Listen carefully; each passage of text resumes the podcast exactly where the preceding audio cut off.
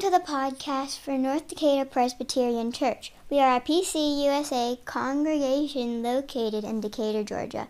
You can find out more about the church, our service to the community, and our great education programs for children like me and youth and adults at ndpc.org. You can also follow us on Facebook. If you're in the Atlanta area, we hope you'll come join us in person. Okay, that's it. On to this week's scripture and sermon. From Luke's Gospel in the fourth chapter, we begin in verse 14. Then Jesus, filled with the power of the Spirit, returned to Galilee, and a report about him spread through all the surrounding country. He began to teach in the synagogues and was praised by everyone. When Jesus came to Nazareth, where he had been brought up, he went to the synagogue on the Sabbath day, as was his custom. He stood up to read, and the scroll of the prophet Isaiah was given to him. Jesus unrolled the scroll and found the place where it was written The Spirit of the Lord is upon me because God has anointed me to bring good news to the poor. God has sent me to proclaim release to the captives and recovery of sight to the blind, to let the oppressed go free, to proclaim the year of the Lord's favor. And then Jesus rolled up the scroll, gave it back to the attendant, and sat down. The eyes of all in the synagogue were fixed on him. Then he began to say to them, Today, today this scripture has been fulfilled in your hearing. This is the word of God for the people of God. Thanks be to God. When we lived in New York City, I remember very, very clearly that uh, when you met someone for the first time, there were always two questions that you asked reflexively. The first one is, What is your name? The second question is, What do you do? Right? So, work, right? Work. A job was an important marker of your identity. Now, what do you do seems like a simple enough question, but it's actually not that easy of a question to answer. Back then, I was serving in a church where I was a pastor for young adults. And a lot of them were hesitant to answer this second question. Some of them had come to New York from a long way away to make it in the theater world or in dance or in the visual arts. But in the meantime, they were waiting tables or tending bar or, or working retail to make ends meet in that incredibly expensive place. So, what do you say? How do you answer the question if what you long to do is not what you're doing? How do you answer the question if you're in some soulless, mind numbing job, hoping and working and praying that something will come through soon? What do you do? I learned pretty quickly in New York that the best way to shut down a conversation at a bar was to tell someone that I was a pastor. so I would lie. Uh, I would say, I'm a teacher. Uh, or I work in the garment district, I'm a man of the cloth. Uh, or, or once I recall telling someone that I sold indulgences, which I think they thought was some complex financial instrument. So I would occasionally actually tell people that I was a pastor. And, and actually, the worse than even having someone turn away is actually having someone take an interest in you at that point. Because inevitably, 45 minutes later, I'm listening to them unload all of their baggage about organized religion uh, on top of me. What do you do? It's a good question. I love the way that author and conservationist Terry Tempest Williams answers the question. She says, I was at a party and someone said to me, So what do you do? And I said, About what? and they just looked at me like, Excuse me, what planet do you live on? But she says, It just showed me. It showed me. It's like, what do you do? What do we do? She says, I'm just in the vitality with the struggle. Yes. Yes, I'm just in the vitality with the struggle. What do you do? It's not a question that's really about a job. It's what are you doing with your life? What are you doing with this thing that you've been given, with this beating heart and this capacious body and this lovely brain, this gift of a being that you have? What will you do with it? I don't want to. I don't want to know who signs your paycheck. I, I want to know to whom you've signed your soul. I don't want to know who pays you, but I want to know to what and to whom are you paying attention. This David Whyte prose poem that Beth read just a minute ago takes this beautifully expansive approach to life at work. Whyte starts with this familiar word, ambition, a word that all of us know. But as he spins it out and as he turns it around, before you know it, lovely, strange, wonderful thoughts and ideas keep flying out. A whole universe of meaning. Ambition, he says, has no answer for our deep questions about work, for the whys and the what fors. You work, but, but not for money, and not for goals, and not for rewards, but because deep down you are called. Each of us is called. Whyte says a calling is a conversation between our physical bodies, our work, our intellects, and our imaginations, and a new world that is itself the territory we seek. We don't just have a job, he says, we are called to a vocation. And that vocation includes the heart rending way we will fail at our attempt to live our lives fully. A true vocation metamorphoses both ambition and failure into compassion and understanding for others.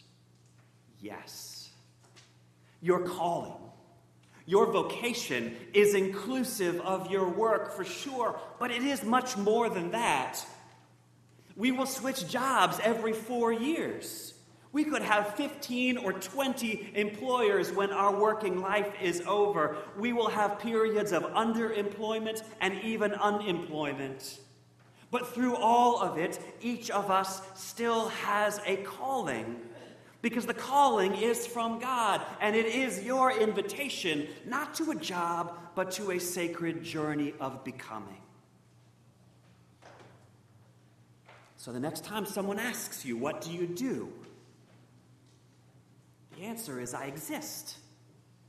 I have gifts. I use them. I make something. I create what did not exist before. I fail. I'm frustrated. I struggle. I grow. I'm learning to give myself away. That's what we do. It's what we are all called to do. And I'll grant you, that's a hard answer to give someone at the bar. But it is the right answer. Work is your journey of discovery. It's the unfolding over time of a mystery that is no less than the identity of yourself coming into its being. So I've always wondered why Christians don't look to Jesus more for vocational guidance. I mean, when it comes to deciding who to vote for, we say, What would Jesus do? Even when we're figuring out what car we're going to drive, we say, well, what would Jesus drive? But when it comes to asking for job advice, we don't ask Jesus. I guess nobody thinks an itinerant unemployed woodworker who spends much too much time fishing, right, could possibly have any good job advice. But he does. Let's think about it this way Do you ever wonder how Jesus figured out how to be Jesus? Like, you think it's hard for you to figure out your vocational path, right? Like, how easy do you think it really was for Jesus to settle in on being the Messiah, huh? Like, there is so much for us to learn by reflecting on Jesus' own vocational journey. Let's begin with the fact that he left his first job. right? The job that he was actually trained to do, the one he was qualified for. Right? We know that Joseph, his father, was a woodworker, likely some kind of builder in the construction trade. Jesus would have been apprenticed in that trade, yet he walked away from it. Like, for all we know, Jesus was a terrible woodworker, right? Or maybe he hated it. Even if he was great at it, we know that something about that job was not right. We also know that stepping out of the job we thought we would always do, the job we were trained to do, the job our parents expect us to do, takes great courage. And that's exactly what Jesus did. But Jesus doesn't go straight into his next gig, does he? He doesn't jump from one job right into the next. He kind of goes AWOL, and he ends up standing by the Jordan River listening to John the Baptist heckle people and douse them with water. And as Jesus is watching and listening, he starts to feel something inside. Something comes alive in Jesus in that moment. John is talking about real things, about God and about integrity and about what a life is really for. What do you do, John asks, when the direction of your life doesn't match your values? You repent, you turn around and go in a new direction. And so Jesus himself wakes up. Right? He steps into the water. He's baptized by John and by the Holy Spirit. This is the moment when Jesus gets his new identity. It's his true self. The voice from God says, You are my beloved child. I've got to believe this was a validating moment for Jesus. A sign that he was on the right path, having left his career. He says, This is who I am, really. It's a touchstone he will come back to again and again throughout his life when the world around him gets chaotic. I am a beloved child of God. But in terms of what this new identity means for his working life, Jesus has no idea, right? I mean, you can know who you are and have no idea what to do with that. In the very next moment, Jesus is led from the waters of the Jordan where? Into the wilderness, right? So you get your new identity. Everything seems great. But if your path is anything like Jesus' path, it gets worse and harder before it gets better and easier. The wilderness is full of wild beasts, and, and of course, Satan is there. What happens to Jesus in the wilderness, I think, also happens to us all. At some point, we get tested. Will he turn stone into bread? Will he jump off the temple and save himself? Will he take power over all the kingdoms of the world? What won't you do, Jesus? What are my limits? That's a question you have to answer too. What must I say no to? Because if I said yes, I would lose my true self in doing it. Jesus makes it through. He makes it out of the wilderness. He is stronger and clearer. And so in today's lesson, he, he goes back to his hometown to try on this new calling that he's got. He shows up at the local synagogue. He's in the middle of worship, and he is handed the scroll of the prophet Isaiah, which some of you know is like 60 plus chapters long, right? And Jesus could have opened to any place in the scroll, and he opens, The Spirit of the Lord is upon me because God has anointed me to bring good news to the poor. He has sent me to proclaim release to the captives and recovery of sight to the blind, to let the oppressed go free, to proclaim the year of the Lord's favor. And then he rolls up the scroll and sits down.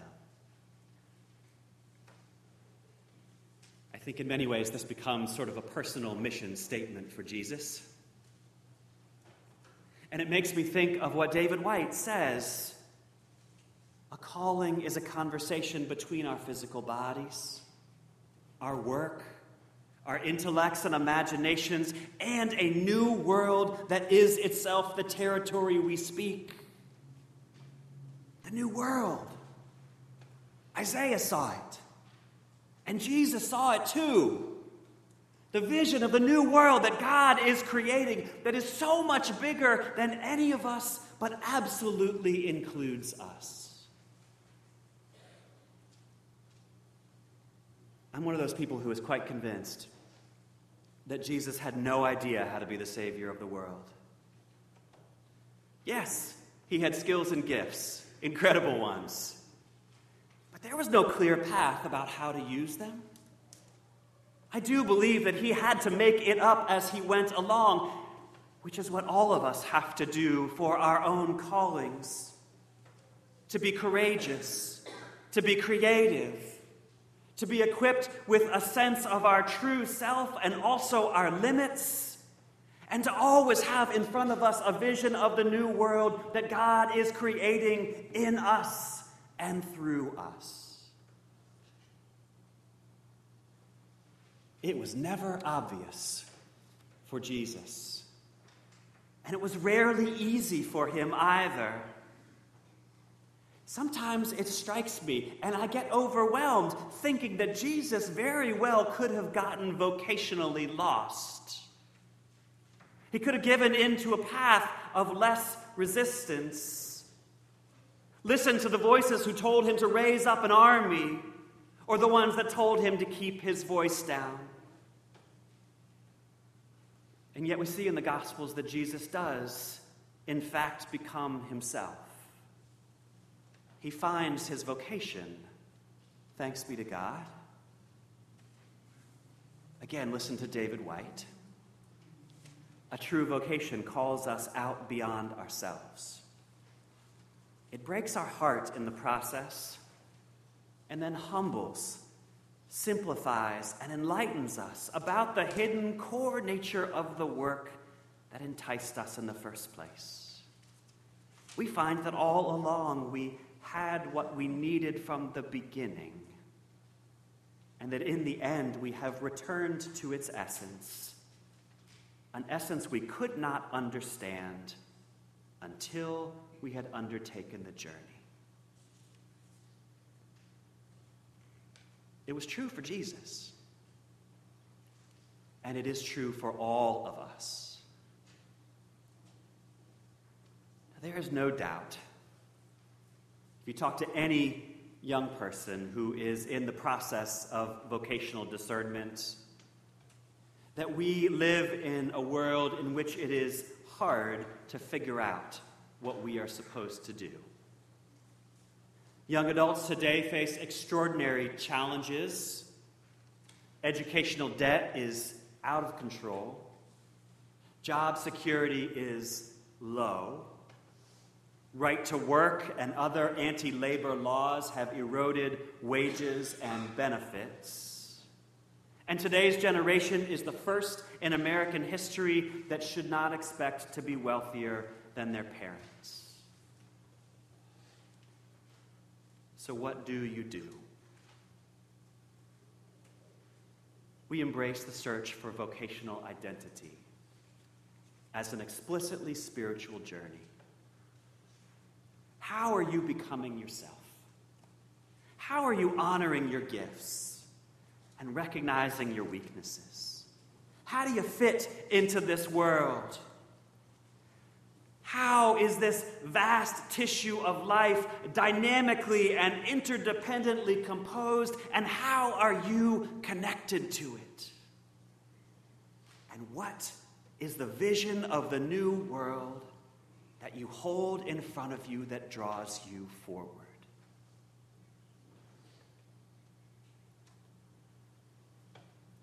Just a few days ago, we lost one of the great American poets, Mary Oliver. And I point you back to her work. But I'll close with her words from one of her most famous poems called The Summer Day. Who made the world? Who made the swan and the black bear? Who made the grasshopper? This grasshopper, I mean. The one who has flung herself out of the grass, the one who is eating sugar out of my hand. who is moving her jaws back and forth instead of up and down, who is gazing around with her enormous and complicated eyes. Now she lifts her pale forearms and thoroughly washes her face. Now she snaps her wings open and floats away. I don't know exactly what a prayer is. I do know how to pay attention how to fall down into the grass, how to kneel down in the grass, how to be idle and blessed, how to stroll through the fields, which is what I have been doing all day. Tell me, what else should I have done? Doesn't everything die at last and too soon? Tell me, what is it you plan to do with your one wild and precious life.